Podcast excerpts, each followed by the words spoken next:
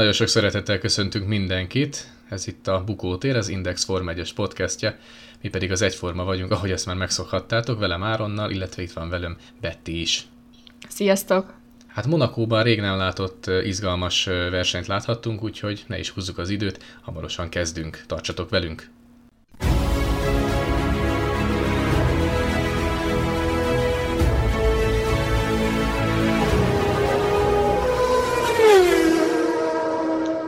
Ugye már a mostani nagy díj hétvégén is felröppent a hír, hogy már 2023-ban sem rendezhet futamot Monaco. Mm, ez számomra amúgy nagyon nagy meglepetés volt, de hogy így kicsit a tények mögé nézzünk, van realitása a dolognak, nem igazáron?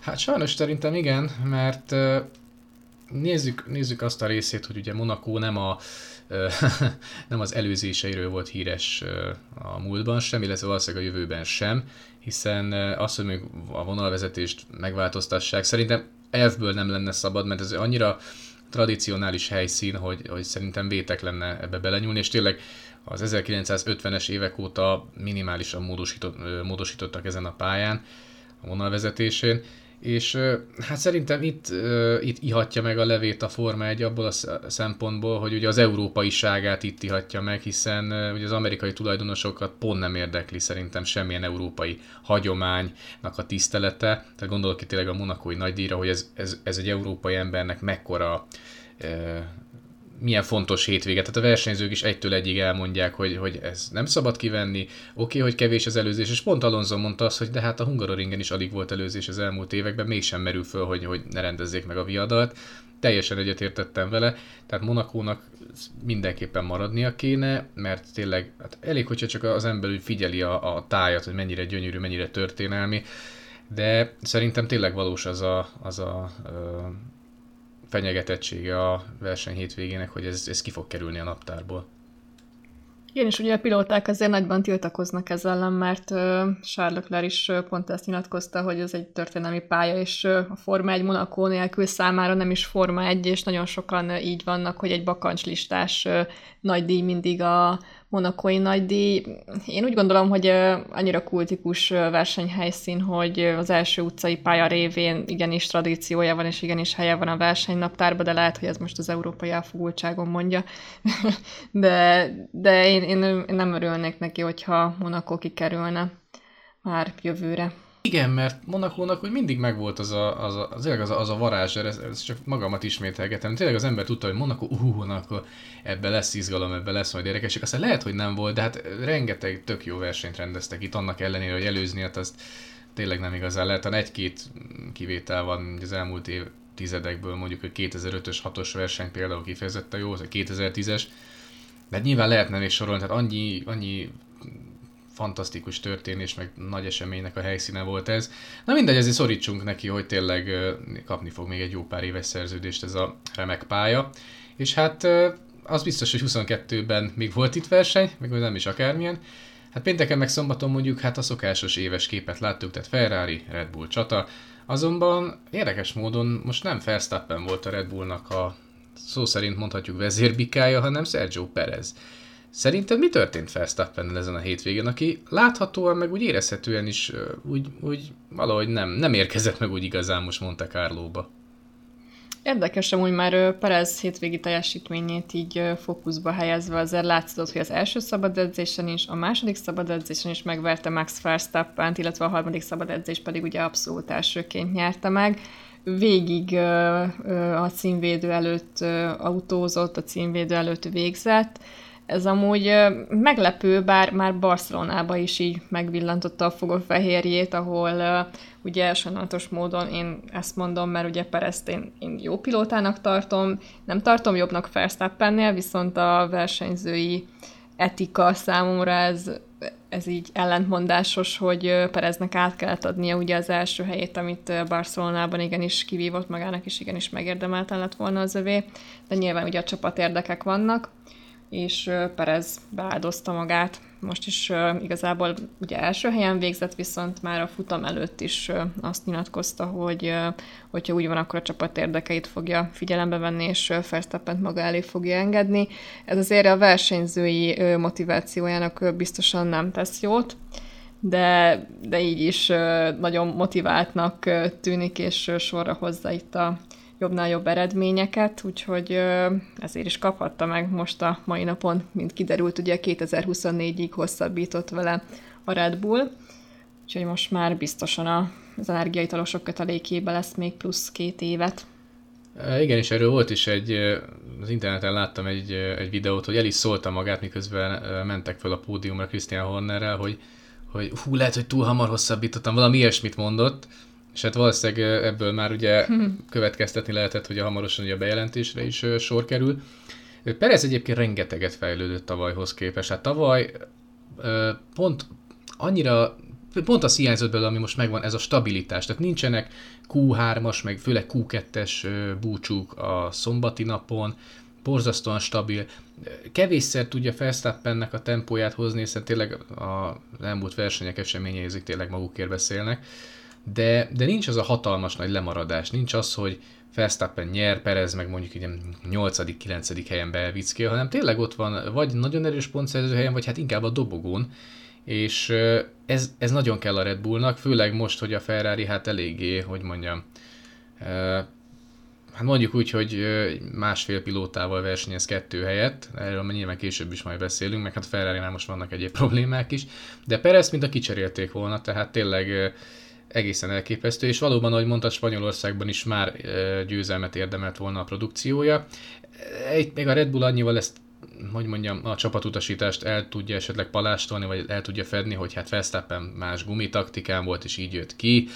Mindegy, akkor is meg lehetett volna őket mondjuk meccseltetni. Itt emlékszem, hogy a legutóbbi podcastben Klink pont azt mondta, hogy hát nem, mert ennek tisztának kell lennie, minden pontra szükség van, hiszen ugye a tavalyi év is nagyon szorosan alakult. Ebben mondjuk igazat tudok neki adni, de attól függetlenül azért nem véletlen mondta azt Perez, hogy erről azért majd még beszélgessünk abban sem lennék biztos, hogy Verstappen hasonló esetben elengedte volna a mexikóit.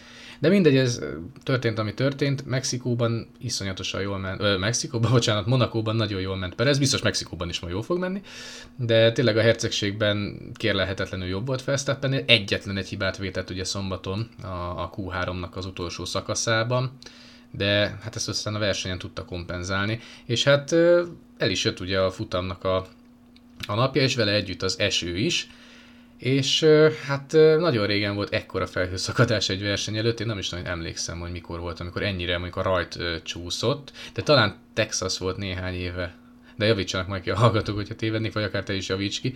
Ugye eljött a futam kezdete, és történt egy kis bonyodalom, ami miatt nem indulhatott el ugye időben a monakói nagydíj. Mi történt itt pontosan áron? Ez most valóban az FIA-nak a hibája, vagy vezetőségi alkalmatlanság, vagy esetleg más dolog történhetett? Hát, mondjuk úgy lesz, ez egy ilyen viszpajor szituáció, és az történt, hogy hát a versenyel együtt az eső is megérkezett Monakóba, ahol, amit az ugye rebesgettek is eh, a futamot megelőző napokban, és eh, egyszerűen, legalábbis az FI közlése szerint áramszünet volt, és emiatt nem tudták eh, az állórajtot levezényelni, hiszen tényleg nagyon komoly elektronikai események történnek egy-egy rajtprocedúránál, és hát emiatt is döntöttek a gördülő rajt mellett. Hát nem tudom, én épp azt néztem, hogy akkor ment a verseny, akkor elkezdtem magam, hogy jaj, már megint ez a bemajrézás, hogy nem merik elrajtoltatni őket, könyörgöm, profikról beszélünk, hát majd meg tudnak állni ott a végén, de akkor először kimentek a safety car mögött, és láttam, hogy mekkora vízpermetet húznak maguk után, meg amikor a közvetítésben megláttam a, a, a Rászkász kanyarnál, ahogy nem ömlik, tódul a víz, mint egy ilyen Niagara vízesés, vagy én nem tudom, na akkor voltam, úgyhogy na, na nem. Akkor ezt egyelőre jegeljük. Emlékszel, én mondtam is neked, én szerintem itt, itt verseny sem lesz, mert egyszerűen olyanok voltak a körülmények, mint 2009-ben Malajziában. Igazat ugye el tudtak rajtolni, mentek is jó pár kör, de egyszer csak megjött a trópusi monszun, és, és egyszer törölték is, de nem volt folytatása annak a versenynek, hogy félpontokat kaptak a, vers, a, a pilóták, úgyhogy ez nagyon érdekes eset volt. Ilyen elég ritkán van, hogy áramszünet lesz. Nyilván lehet, hogy ebbe is van a DeFi-nak valamilyen felelőssége, de mindegy, ezzel most el tudták mondjuk, mondjuk ezt így a szőnyeg alá söpörni. De aztán nagy nehezen aztán csak el tudott indulni a verseny, és hát Lökler simán ment elő, hiszen ez gördülő rajt volt, de kisvártatva ugye jöttek a, a box kiállások, ahol hát a Ferrari idén nem először, de most iszonyatosan nagy hibát vétett, tehát egy időmérős 1-2-ből nem tudott egy futamos 1-2-t csinálni, hanem csak egy 2-4-et. Szerinted hol, hol hibázott a Ferrari? Hogy, hogy nézhették ezt, ezt be ennyire, ezt a box taktikát? Szerintem a Ferrari-nál egyébként komoly belső kommunikációs problémák vannak, illetve a stratégáknak a szinergiája sem stimmel, hát valószínűleg ugyanúgy, mint a Red Bullnál, mert ö, olyan szinten eltaktikázták Lökler sima győzelmét, hogy ö, az messze veszett, tehát ö, konkrétan Charles Leclerc a 19. körben és a 23. körben is járt kerékcserén, teljesen értelmetlenül és ellentmondó információkat kapott a versenymérnökétől, Úgyhogy én, én, én, nagyon nem tar- én nagyon méltatlannak tartom ezt a Ferrarihoz, hogy, hogy tényleg ennyire szétesőben legyen a csapat, de ugye pontosan mi is történt.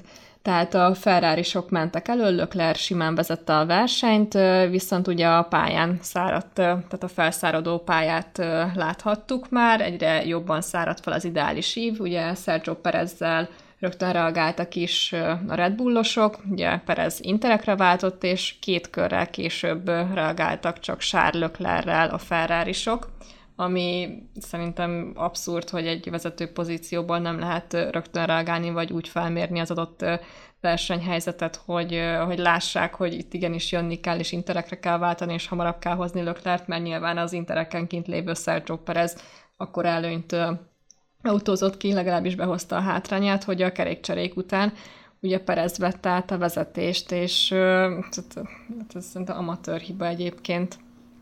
Hát igen, tehát az a baj, hogy, hogy nem igaz, hogy ennyire nem, nem figyelték azt, hogy Perez milyen első szektorokat jött. Már a, ugye a két körből az elsőben, tehát nem, tehát könyörgöm. Úgyhogy a srác az élen megy, és, és nem volt kicsi az előnye Löklernek, tehát hogyha most így, jól emlékszem, ilyen, ilyen 5-6 másodperc körül volt ugye Sainzhoz képest. Tehát ennyire belealudni, ez, ez, ez, ez nem tudom, ennyire belealudni a versenybe. Tehát egyszerűen ez, ez hihetetlen, és innen jön, és az nagyon jól látszik, hogy, hogy a ferrari óriási nagy hátránya van ebből a szempontból, hogy nagyon rég mehettek reálisan a világbajnoki címért, és egyszerűen már nem tudták azt, vagy nem is tudják azt, hogy hogyan kell ilyen éles szituációkban ezekre a kétes ügyekre reagálni. A Red Bullnak pedig ott van a, a sok éves tapasztalata, hiszen a tavalyi évet, hát mondani se kell, tehát iszonyatosan kiélezett szezon volt. A Red Bull rengeteg tapasztalatot gyűjthetett, akár stratégiai döntések terén, hát még a ferrari ezeket a tapasztalatokat valahonnan elő kéne ásnia, valahonnan így a 2000 hát 17-es, 18-as évből talán, amikor azt lehet mondani, hogy időszakosan a Ferrari jobb volt mondjuk az aktuális etalonnál, ugye a Mercedesnél.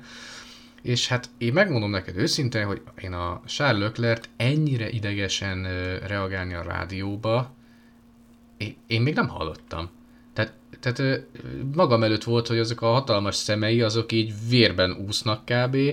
Torka szakadtából üvölt a, a, a rádión, és hát a végén is hát nem nagyon volt good job, meg well done, meg uh, Grazia Ragazzi, meg ez inkább Fettel szövegen szokott lenni, hanem inkább azt mondta, hogy a gyerekek ezt nem, tehát ezt így nem csinálhatjuk tovább, és ez egy nagyon nyomatékos uh, uh, lökler volt, tőle szokatlan módon. Tehát ez is nyilván mutatja a csalódottságát, ami teljesen érthető volt, de fú, hát nem tudom, tehát én is hüledeztem, hogy ezt hogy a fenébe csináltátok. Tehát egy-kettőből lett egy kettő-négy, meg a Science behozta a második helyre a ferrari Hát ilyen hibák, ez nem fog beleférni. Tehát ez hiába azt lehet mondani, hogy a leggyorsabb az autóik egy körön, mert hát Lökler azt hiszem ötödik póját szerezte, hát eszméletlen a gyerek egyébként, de ebből csak kettő tudott győzelemre váltani, és versenytávon meg egyértelműen látszik, hogy a Red Bull minimálisan, de előrébb van Verstappennel, de most már az látszik, hogy néha-néha Perezzel is, és szerintem folytassuk vele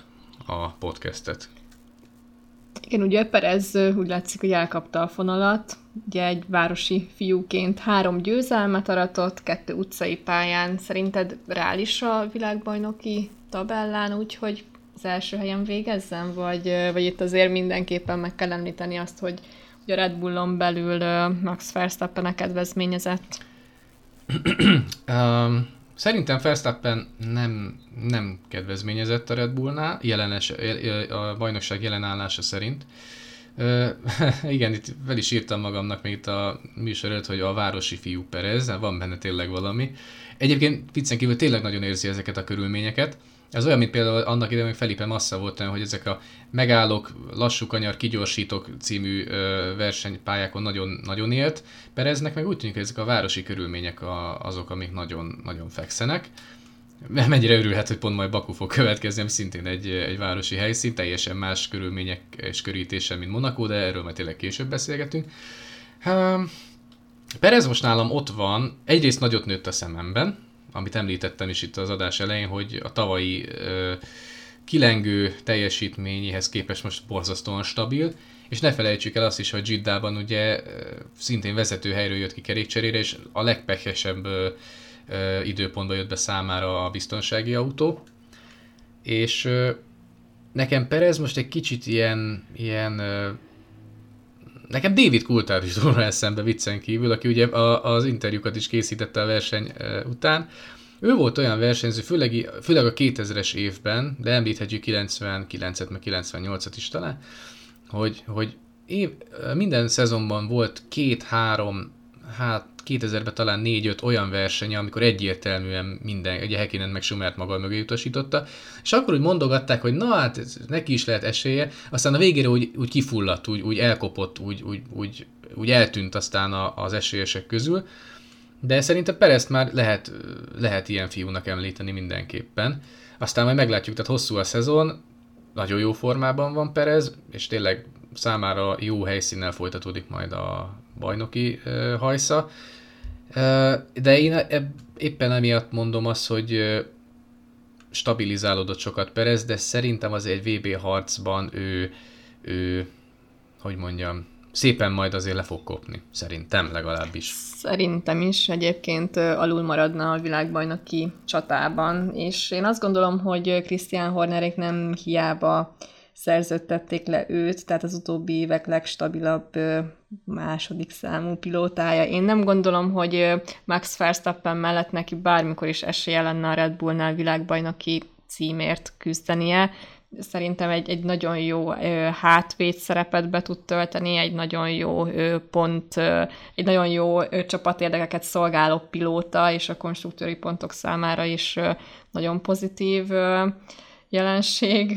Én, én nem gondolom, hogy Perez egyébként bármikor is világbajnok lesz még így a Forma 1-ben, de, de most ez pont akkor mondjuk, amikor 2024-ig ugye meghosszabbította a Red bull a kontaktusát, és ugye győzelemmel zárta a mostani nagy díjat, de, de azért ott van Max Verstappen, aki, aki köré épül ez az egész Red Bull dolog, úgyhogy én szerintem Sergio Perez egy nagyon jó összetevője lesz innentől kezdve is a Red Bullnak. Uh, igen, és végét annyit hozzátennék, hogy hát most uh, azt is ki kell emelni, hogy egy Verstappen éles körülmények között szerintem nem mondok nagy őrültséget, hogy most szenvedett először vereséget házon belül Pereztől, és ez azért így másfél év alatt eléggé sovánka, azt gondolom, úgyhogy Úgyhogy nyilván most egy nagyon jó szériában van Perez, de azért még ne kezdjük el szerintem a VB esélyesek között mondjuk úgy rangsorolni. Ahogyan valószínűleg most már a Mercedeseket sem kell majd, hogy mondjam, világbajnok aspiránsként figyelni, mert mert egyszerűen, hát azt nem mondom, hogy ciki, amit csinálnak, de, de Monakóban nagyon nem voltak ott a szerem. Még Russell azt mondom, hogy igen, mert ő hozta a szokásos, nagyon stabil teljesítményét, de hát ennyit lesz szerintem velük kapcsolatban kiemelni. Te hogy látod? Hát nagyon furcsa dolog ez, hogy, hogy Russell folyamatosan nagyon veri Lewis hamilton az ilyen lehetetlen kategória körülbelül, hogyha nem tudnám, hogy most már pár futam lement, akkor így nagyon-nagyon kilennék ezen, hogy tényleg George Russell folyamatosan megveri Lewis Hamilton, a hétszeres világbajnokot, de nem is ez a lényeg, hanem az, hogy a Mercedes nem tud csodát tenni. Tehát Barcelonába hozta az új fejlesztéseket, valóban ott úgy látszott, hogy a középmezőny legerősebb csapata lehet, viszont most szintén egy kis visszaesés látszódott, illetve Toto Wolf is mondta, hogy igazából az autó jó lehetne, de vezethetetlen, és Louis Hamilton is ezt nyilatkozta, hogy hogy hiába mentek, viszont olyan szinten rázott az autó, hogy így konkrétan nem tudott teljesítményt felmutatni, úgyhogy ez szintén nem a Mercedes ö, hétvégéje volt. Lett volna a lehetősége Lewis Hamiltonnak úgy gondolom előzésekre, viszont ugye a monakói karakterisztika ezt nem feltétlenül favorizálja, tehát itt nagyon-nagyon nehezen lehet előzni, illetve Alonso is, tehát így nem tudom, hogy így viccelődött, vagy ez mi is volt ez a szituáció pontosan, hogy direkt feltartotta Hamilton, tehát így direkt belassított, és a mezőnyt magára húzta, tehát ez így vicces volt egyébként, amikor így nyilatkozott, hogy, hogy ő nem is érti, hogy ez így mi a problémájuk, de hogy tehát esélyese volt Hamiltonnak őt megelőznie. Egyébként nagyon jó kis csatát vívott Okonnal is. Szerintem még Okon amúgy pont hát a szabályosság határán belül volt. Hát Alonso, hát én szerintem amúgy betegre röhögte magát a sisak alatt, hogy na most akkor megszivatom az elmúlt évek egyeduralkodóját, de hozzátéve nyilván, hogy egy, egy rendes pályán valószínűleg állva hagyta volna az összes középmezőnbeli autót, főleg a DRS-sel. Az látszott egyébként, hogy a Mercedes iszonyatosan rászkódott a pályán. Ez nem feltétlenül a delfinezés, hanem egyszerűen annyira feszes a, a, az autó felfüggesztése valószínűleg, hogy, hogy ez ilyen negatív hatással volt tényleg a teljesítményükre. Meg az, hogy egy távol megy a panaszkodás Hamiltontól. Tehát jó van, barátom, igen, csak valami, őriz már meg egy kicsit, ugye valahogy az egót, meg a méltóságot, mert olyan ciki kezd egy kicsit lenni, olyan vilnövös néha és Totó Wolf is ilyeneket nyilatkozik, hogy hát át, át kell építeni a monakói pálya vonalvezet, jaj, hagyjuk már. És amikor halomra nyertétek, akkor meg tökéletes volt. Ez, ez mindig ez, ez a, ez a, a, ez a szájkarata, ez Igen, nekem És egyébként ez pont négy hete ugye újra aszfaltozták az egész pályát, Igen. úgyhogy érdekes dolog. Abszolút így van.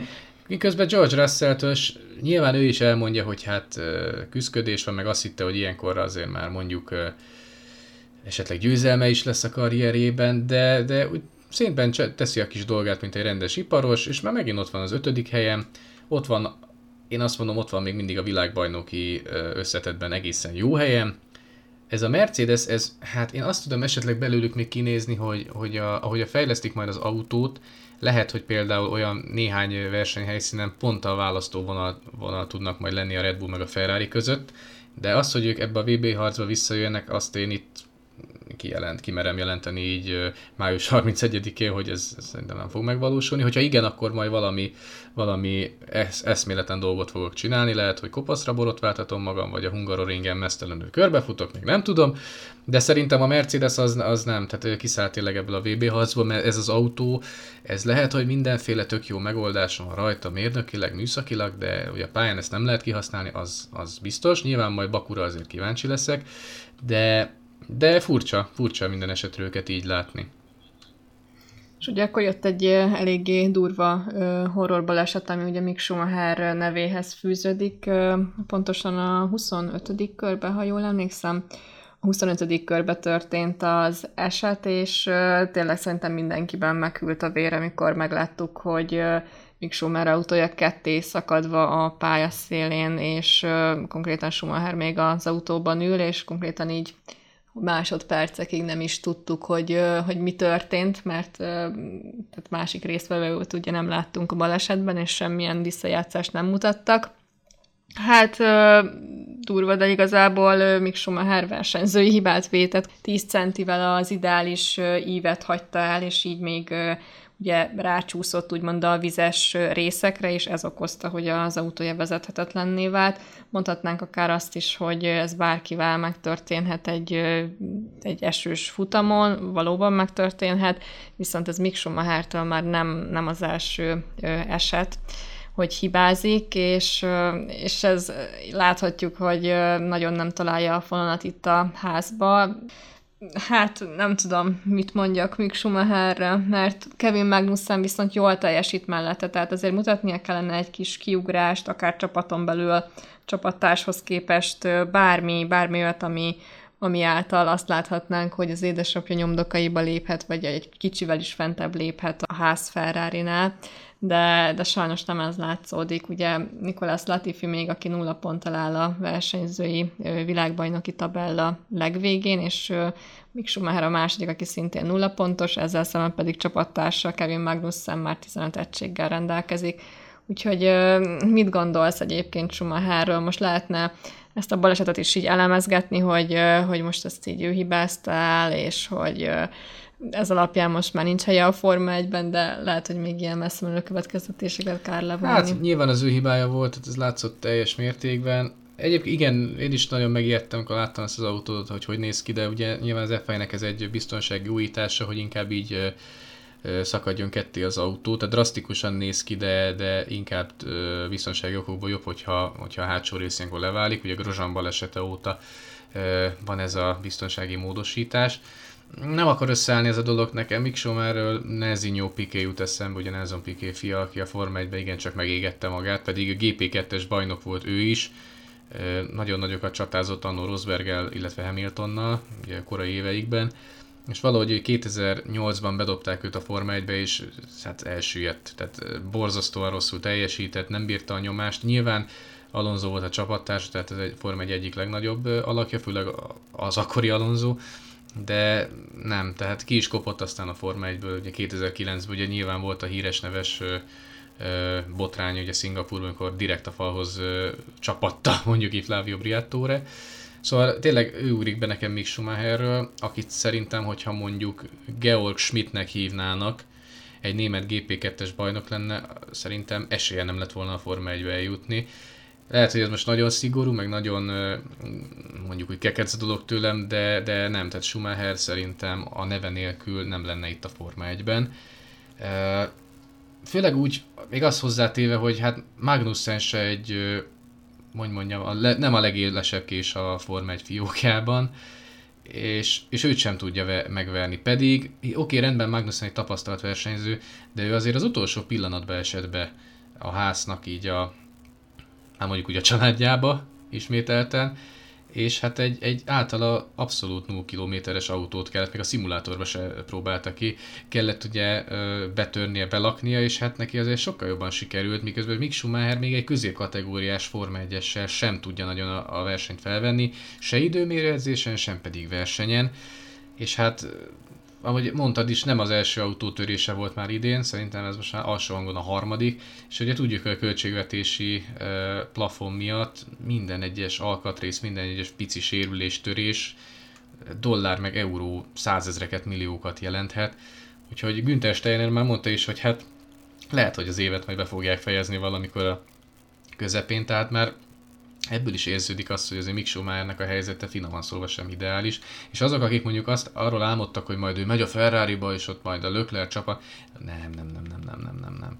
Nagyon-nagyon messze van ő még ettől, és mm, nem is nagyon látom ebből a kiutat. Ahogyan egyébként nem is látom a kiutat Daniel Ricciardo esetében sem, Hát aki a McLaren újabb felejthető versenyt teljesített, pénteken ugye volt egy esése is, ahol, ahol nekem nagyon fura volt az, hogy a, a mérnökével reagáltak. Tehát ugye a mérnök rögtön azt kérdezte meg, hogy az autóval minden rendben van, miközben Ricardo üzent, hogy én jól vagyok, és a kicsit ugye a hangjából érződött, hogy ez egy kicsit egy olyan rosszul eső visszaszólás, beszólás volt. Nyilván nem kapjuk meg ilyenkor a komplet rádióforgalmazást, de ez is már olyan, olyan Na, tehát valami ott nincs rendben Ricardo meg a McLaren között, na. Tehát szerintem az ő helye is inog. Igen, a csapaton belül szerintem vannak azért így ki nem mondott feszültségek is. Ugye Landon Norris most hatodik helyen végzett, Ricardo ezzel szemben pedig csak a 13. lett, ami hát közel sincs Norris teljesítményéhez, illetve az előző versenyeknél is hasonló sormintát láthattunk, úgyhogy szerintem Ricardo nem találta meg a számításait a McLarennél, és igazából a McLaren sem találta meg Ricardoval a számításait, Úgyhogy ez nehéz helyzet, pedig én abszolút versenyképesnek és világbajnok esélyes pilótának tartottam eddig Daniel Ricardot, és ez, a, ez az év ez eléggé kiábrándító sajnos. Uh, igen, szépen Ricardo uh, mellett is ugye elmennek az évek, elmegy az idő, és uh, ugye 2014-ben, amikor uh, átkerült a Red Bullba, akkor ugye Fettelt fú, nagyon megverte. Akkor azt lehetett mondani, na ez a srác, ez tényleg, ez Ellen Jones után végre itt lesz az újabb Ausztrál világbajnok. Hát nem. Tehát ugye tavaly volt egy volt egy-két jó verseny, például amikor Monzában győzött. Ez is milyen furcsa, hogy Norris mondjuk, hogy a belét kihajtja ezért a csapatért, és erőn felül mindig odahozza a pontszerző zónába az autót.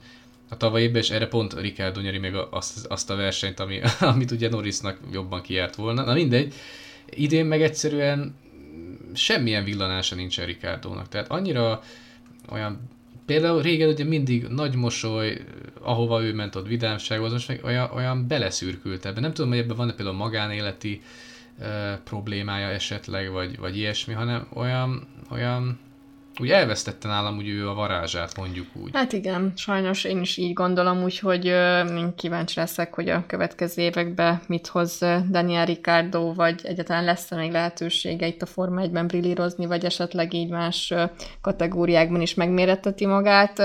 Hát igen, az idő azt telik nála is, úgyhogy már nem biztos, hogy hogy ezt az életvidám Ricardot láthatjuk, azért eléggé megcibálja az élet és a és a Forma 1-es berkek is.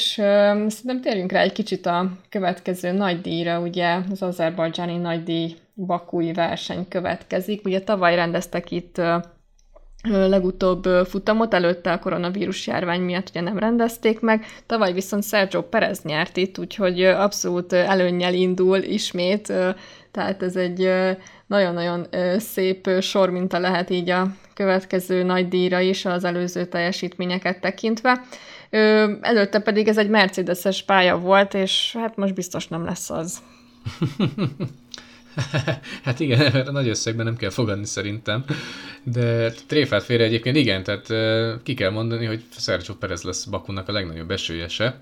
Dacára annak, hogy egyébként Verstappen is jókat versenyzett ezen a pályán, illetve mondhatjuk, hogy Lökler is, de nem tudom, a Ferrari nekem most olyan ilyen ezer sebből vérző, maradjunk a fekete ló, mondjuk így, amennyire sta, magabiztosak voltak az év elején, most annyira, annyira tűnnek ilyen, hát ilyen, nem tudom, ilyen világtalannak kb.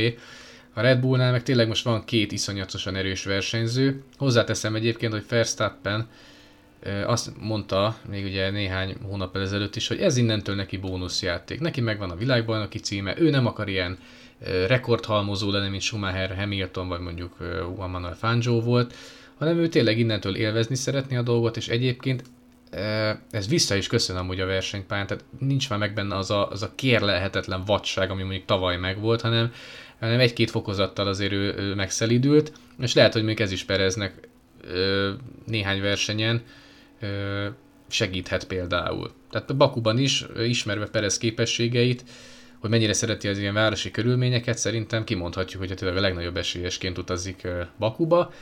Aztán nyilván majd meglátjuk, tehát technikai hiba úgy tűnik, hogy a Red Bull és a Ferrari feje fölött is lebeg, tehát mind a kettőjüket értem már bal szerencse. Aztán majd meglátjuk, hogy a Mercedes egy olyan pályán, ahol aztán tényleg motorerőt lehet használni, hiszen két kilométeres a, a cél egyenes, illetve nem csak a cél egyenes, hanem az azt megelőző szakasz is padlógázzal veszik. A Ferrari-ra nagyon kíváncsi leszek, ami pont az ilyen lassú csiki-csuki kanyarokban nagyon lubickol, ugye ezt Monakóban is láttuk Löklerrel, miközben az egyenesekben érezhetően folyamatosan hátrányban vannak a Red Bull-al szemben, úgyhogy ilyen szempontból azért érdekes viadal lesz, de szerintem Perezre lesz a legkisebb otca a fogadóirodáknál, aztán majd meglátjuk. Hát ez volt a monakói nagy díjat kibeszélő podcastünk itt az Indexen, de természetesen majd Bakú után is jelentkezünk, hiszen azt gondolom, akkor is majd lesz miről beszélni. Köszönjük szépen, hogy velünk tartottatok, akkor is tegyetek majd így, addig is vigyázzatok magatokra. Szerbusztok! Sziasztok!